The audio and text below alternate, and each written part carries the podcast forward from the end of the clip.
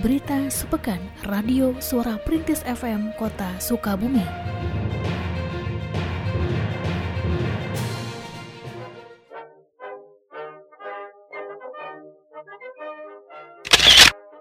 Program Kotaku merupakan salah satu upaya strategis Direktorat Jenderal Cipta Karya Kementerian PUPR dalam percepatan penanganan permukiman kumuh dan mendukung gerakan 100 0100 yaitu 100% akses universal air minum, 0% permukiman kumuh, dan 100% akses sanitasi layak. Layanan air bersih merupakan salah satu fokus program ini, seperti yang dilakukan di wilayah Kelurahan Warudoyong dengan membangun sarana air bersih dalam pelaksanaan program Kotaku tahun 2020. Sekretaris Lurah Warudoyong, Supardi menjelaskan bahwa pada tahun lalu, program Kotaku dimanfaatkan untuk beberapa fasilitas warga, seperti SAB di lima titik, septic tank komunal di tiga titik, dan peningkatan jalan lingkungan. Dijelaskan pula bahwa pelaksanaan pembangunan program tersebut dilakukan oleh Badan Keswadayaan Masyarakat atau BKM Warudoyong di 3 RW yaitu RW 1, 4, dan RW 5. Diharapkannya hasil pembangunan program Kotaku dapat dimanfaatkan dan dijaga dengan baik oleh masyarakat. Alhamdulillah pada tahun 2020 untuk Warudoyong eh, mendapatkan bantuan eh, dari program Kotaku uh, sebagaimana progres yang diamanahkan kepada kami Alhamdulillah berkat dukungan dari semua pihak program Kotaku di Doyong bisa diselesaikan tepat waktu dan pada saat ini sedang pendistribusian air kepada para pemanfaat daripada SAB yang pekerjaan yang kami sedang melaksanakan yang terakhir finishing itu. Untuk pembangunan Kotaku uh, di Keluar Doyong uh, pertama SAB sarana air bersih di lima titik uh, yang komunal uh, tiga titik, uh, jalan paping blok sepanjang 250 meter, uh, terus dari saluran air uh, di tiga RW itu sudah dilaksanakan. Selama tahun 2020, terdapat 20 ruas jalan di kota Sukabumi yang telah diperbaiki Demikian disampaikan oleh Kepala Bidang Pembangunan Dinas PUPR Kota Sukabumi, Lutfi Alif, saat ditemui pada hari Senin, 11 Januari 2021. Ia menjelaskan pula bahwa pada tahun ini juga akan diperbaiki sekitar 40 ruas jalan. Selanjutnya, enam kawasan pedestrian akan dibangun yaitu di Jalan R. Samsudin SH, Surya Kencana, Ahmad Yani, Ciwangi, Perintis Kemerdekaan, dan Jalan Siliwangi. Pembangunan kawasan pedestrian ini akan memakan anggaran sekitar 30 miliar rupiah dan bertujuan salah satunya untuk meningkatkan kenyamanan warga. Adapun jadwal pelaksanaan pembangunan kawasan pedestrian direncanakan pada awal tahun 2021, menunggu kepastian bantuan keuangan yang bersumber dari pemerintah Provinsi Jawa Barat. Ia mengharapkan semua pembangunan yang telah direncanakan dapat berjalan dengan lancar. Pedestrian jalan ada lima jalan, yang kita nanti bangun lah gitu. Eh, jadi siang pertama itu jalan Samsudin kedua jalan Surya Kencana ketiga jalan Ahmad Yani keempat jalan Ciwangi kelima jalan Perintis Kemerdekaan. Hmm. Insya Allah nanti oh drama jalan Siliwangi. Jadi ada enam. Enam ruas jalan yang kita eh, bangun untuk eh, kelayakan pedestrian dan kenyamanan.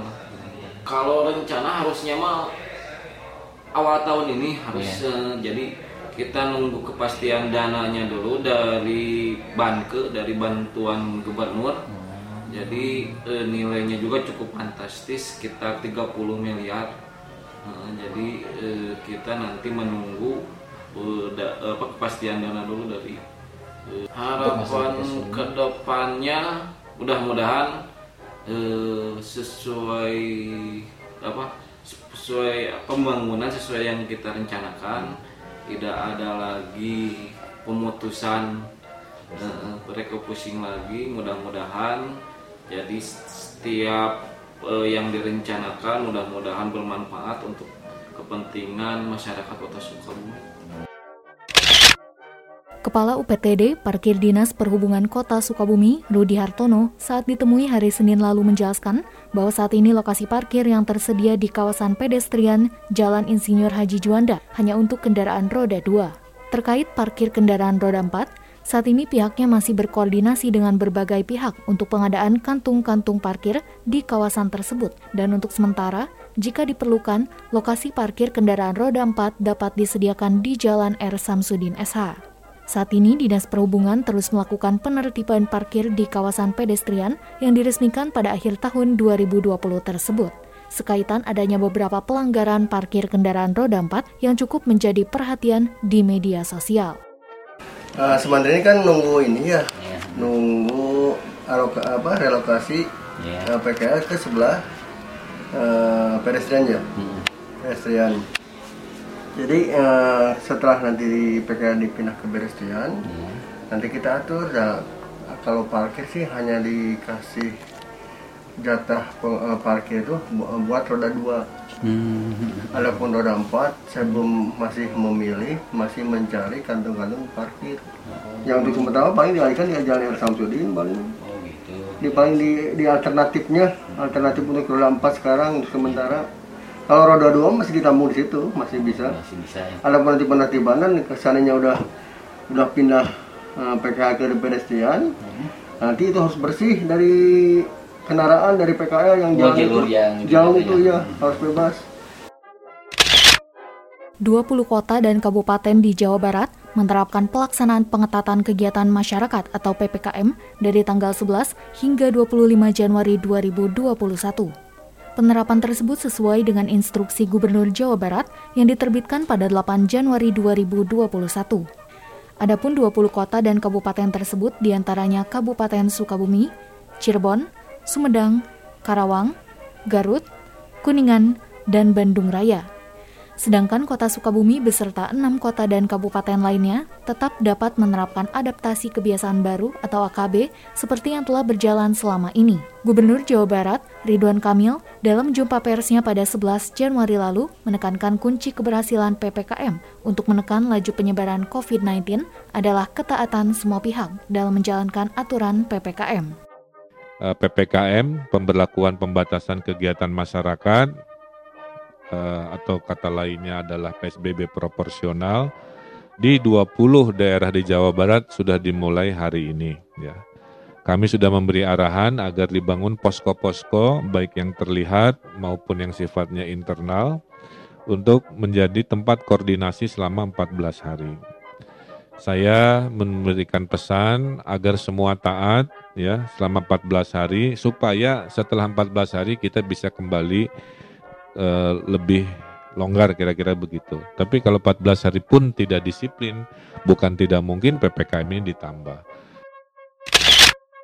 Berbagai peningkatan layanan kepada masyarakat akan dilaksanakan oleh Badan Penanggulangan Bencana Daerah atau BPBD Kota Sukabumi. Hal tersebut disampaikan oleh Kasih Pencegahan dan Kesiapsiagaan BPBD Kota Sukabumi, Zulkarnain Barhami, saat ditemui pada hari Rabu, 13 Januari 2021. Peningkatan layanan tersebut meliputi pelayanan informasi rawan bencana, layanan pencegahan, dan kesiapsiagaan bencana serta layanan pencarian korban bencana. Sedangkan inovasi lainnya adalah menyediakan rumah TESA atau tempat tinggal sementara bagi masyarakat yang terdampak bencana sebagai tempat evakuasi sementara. Program penanggulangan bencana ini e, meliputi tiga ya yang paling utama. Yang pertama adalah kegiatan untuk layanan rawan informasi bencana, kemudian yang kedua layanan pencegahan dan kesiapsiagaan, dan yang ketiga adalah layanan pencarian, pertolongan dan evakuasi korban. Jadi tiga utama kegiatan ini mulai dari pra bencana, saat bencana dan pasca bencana.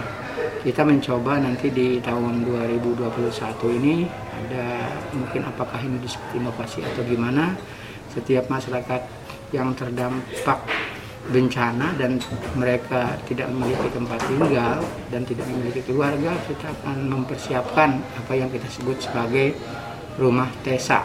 Ya.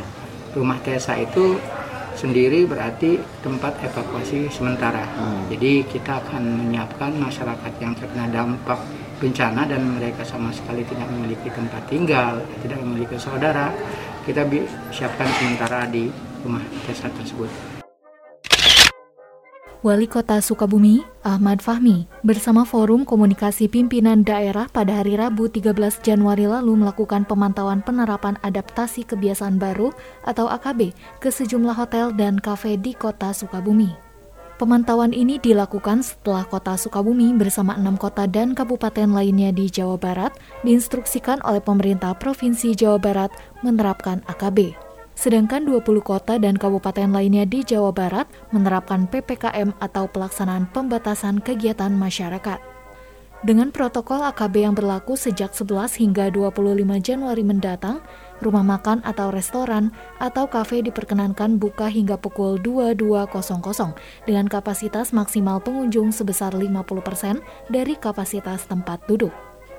Selain itu, jam operasional tempat hiburan malam seperti karaoke maksimal hingga pukul 22.00. Protokol AKB lainnya yang diterapkan adalah jam operasional supermarket, minimarket, dan tempat yang menjual bahan pokok dari mulai pukul 9 hingga 22.00 waktu Indonesia Barat. Sementara para pengunjung hotel yang berasal dari luar kota diwajibkan membawa surat keterangan negatif COVID-19 berdasarkan tes COVID-19 yang berlaku. Setelah vaksinasi perdana yang dilakukan pada hari Rabu, 13 Januari 2021, secara berturut-turut pelaksanaan vaksinasi diikuti di tingkat provinsi.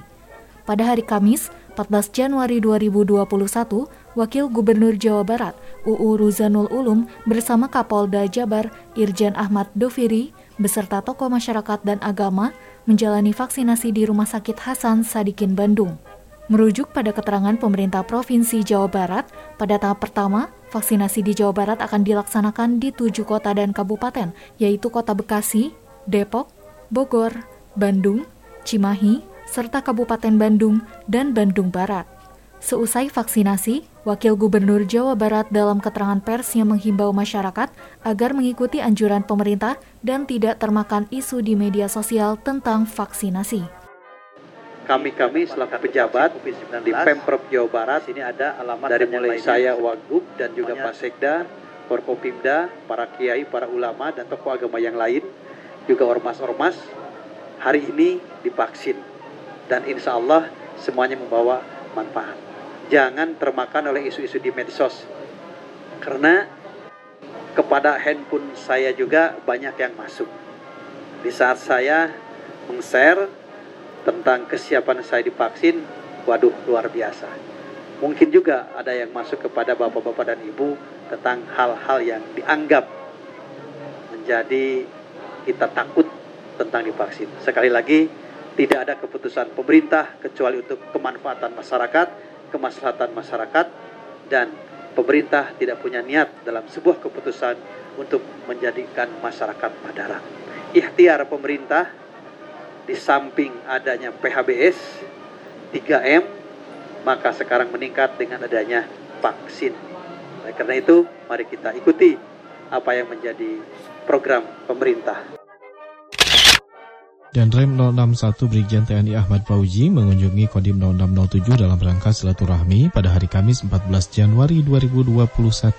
Pada kesempatan tersebut dan Rem bersilaturahmi dengan Wali Kota Sukabumi Ahmad Fahmi dan Dim 0607 Letkol Infantri Danang Prastio Wibowo, Kapolres Sukabumi Kota AKBP Sumarni serta tokoh masyarakat dan pemuda, pemuka agama.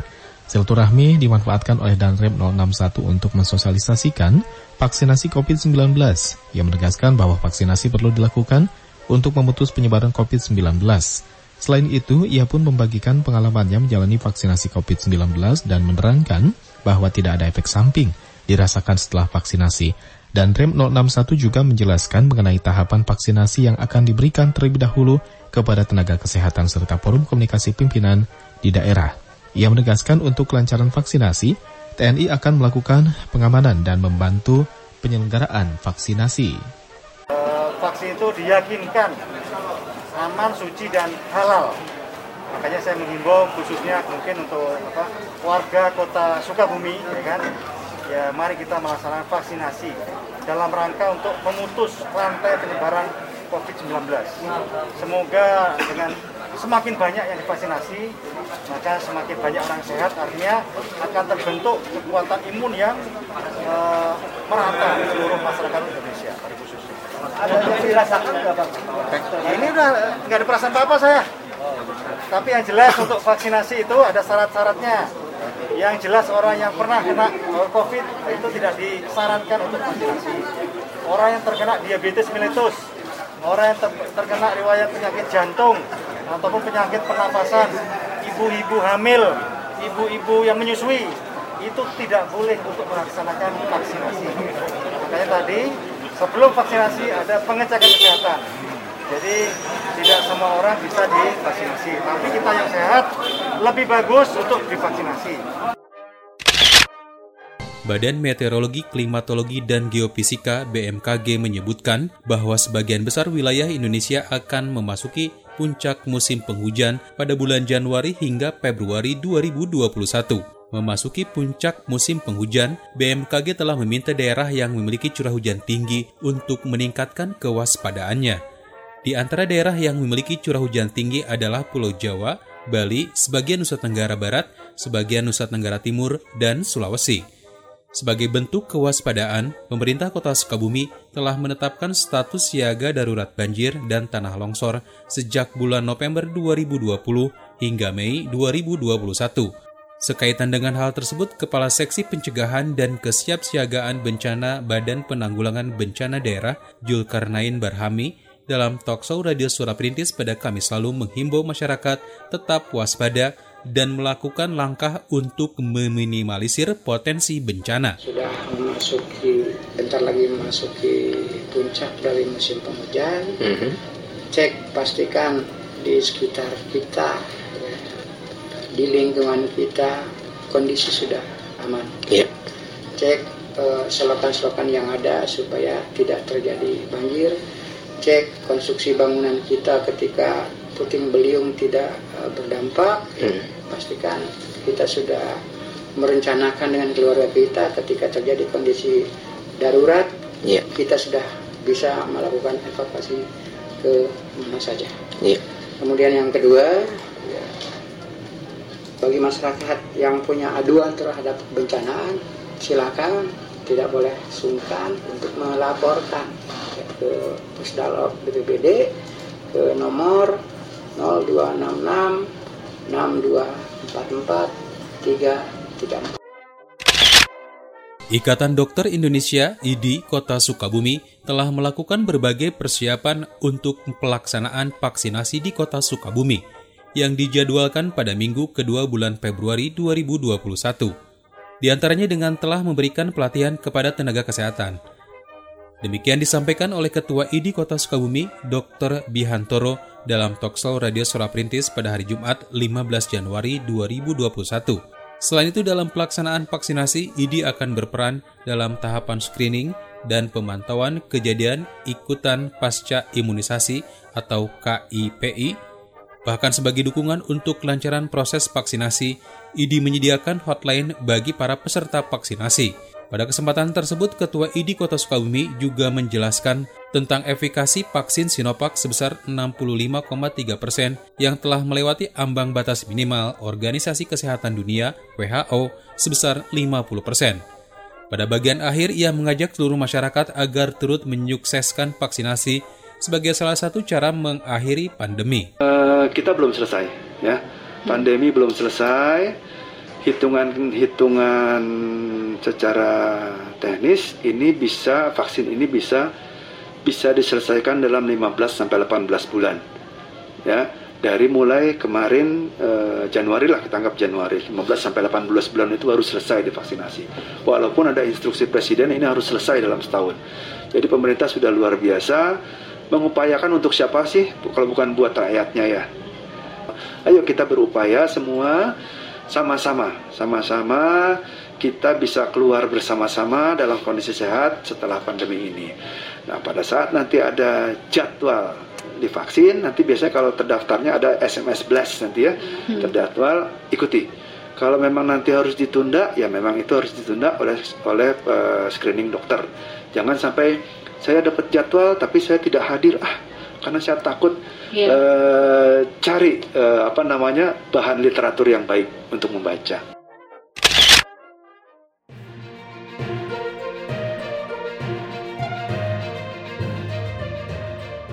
Berita sepekan Radio Suara Perintis FM Kota Sukabumi.